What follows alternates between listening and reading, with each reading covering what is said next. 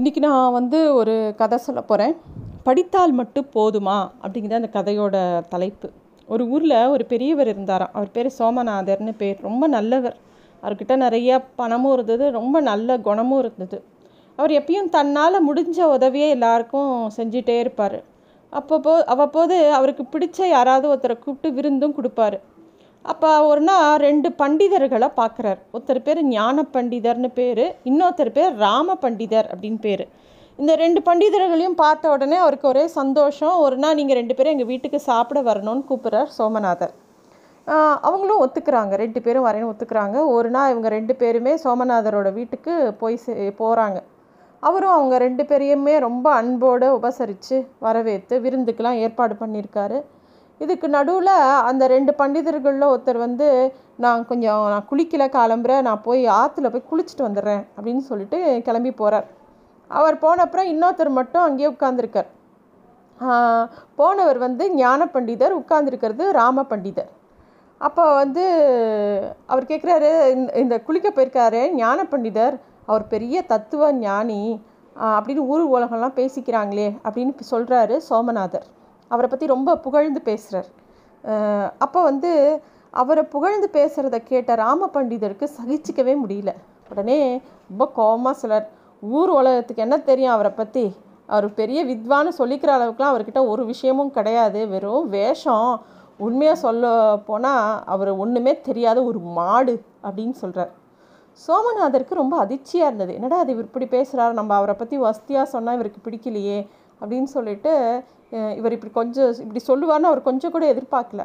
ரொம்ப நொந்து போய் பேசவே இல்லை பேசாமல் உட்காந்துருக்கார் கொஞ்ச நேரம் ஆச்சு குளிக்க போன ஞான பண்டிதர் திரும்பி வீட்டுக்கு வராரு.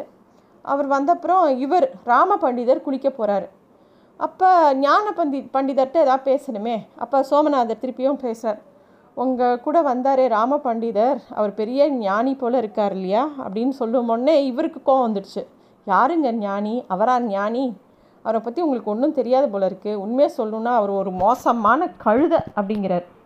இதை கேட்டவுடனே சோமநாதருக்கு இன்னும் வருத்தமாக இருக்குது என்ன இவங்க ரெண்டு பேரும் ஒரு பெரிய ஞானின்னு நம்ம நினச்சோம். இவங்க ரெண்டு பேரும் இப்படி பேசுகிறாங்களே அப்படின்னு அவருக்கு ஒரு மாதிரி தோன்றுறது சாப்பாடு நேரம் வந்தது. ரெண்டு பேரும் குளிச்சுட்டு வந்து சாமியெலாம் கும்பிட்டுட்டு சாப்பிட உட்காடுறாங்க ரெண்டு பண்டிதர்களுக்கு முன்னாடி இலை போட்டுட்டு ஒருத்தரோட தட்டில் புல்லை கொண்டு வந்து வைக்கிறாரு. இன்னொன்று தட்டில் புண்ணாக்கை கொண்டு வந்து வைக்கிறாரு.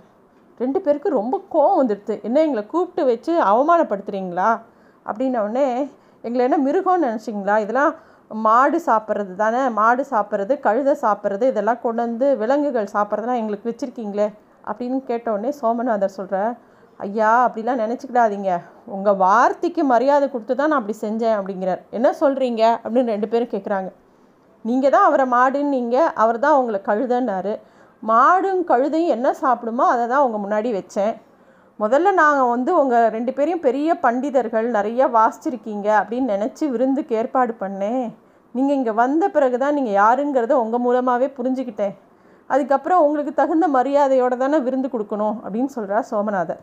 ரெண்டு பண்டிதர்களுக்கும் அவங்கள அவங்கவுங்கள நினச்சி ரொம்ப வருத்தமாகவும் வெக்கமாகவும் இருந்தது. இந்த கதையை எல்லா பெரியவங்களும் நமக்காக சொல்லி வச்சுருக்காங்க. எதுக்காக சொல்லியிருக்காங்கன்னா ஒருத்தரை பற்றி நம்ம எப்பயுமே தப்பாக பேசக்கூடாது. அதுவும் அந்த ஆள் அங்கே இல்லாத சமயத்தில் நம்ம அவங்கள பற்றின தப்பான அவதூறுகளையோ தப்பான விஷயங்களையோ எப்பயுமே இன்னொருத்தர்கிட்ட சொல்லக்கூடாது. ஒருத்தர் தப்பே பண்ணியிருந்தாலும் அவங்கக்கிட்ட இருக்கக்கூடிய நல்ல விஷயத்தை தான் நம்ம எடுத்து சொல்லணுமே தவிர தப்பான விஷயத்த சொல்லக்கூடாது. அதுவும் புதுசாக அறிமுகம் ஆகும்போது ஒருத்தர்கிட்ட நம்ம இன்னொருத்தரை பற்றி தப்பாக சொன்னோன்னா அவங்களுக்கு சரியான புரிது புரிதல் நம்மளை பற்றி இல்லைன்னா அவங்க வந்து நம்ம மேலே ஒரு பெரிய மதிப்போ அபிப்பிராயமோ வைக்க மாட்டாங்க. ஏன்னா இன்னொருத்தரை பற்றி குத்தம் சொல்கிற ஒரு ஆள் நம்மளை பற்றியும் அப்படி தானே சொல்லுவாங்கங்கிற எண்ணம் எல்லாருக்குமே வரும்.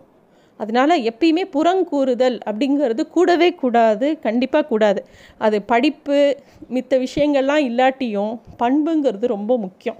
அந்த நாளில் எல்லாருமே இந்த பண்புக்கு ரொம்ப முக்கியத்துவம் கொடுத்தாங்க. அதனால் நம்மளும் அது மாதிரி தான் இருக்கணும். அதுதான் ஒரு நல்ல ஒழுக்கம். நன்றி.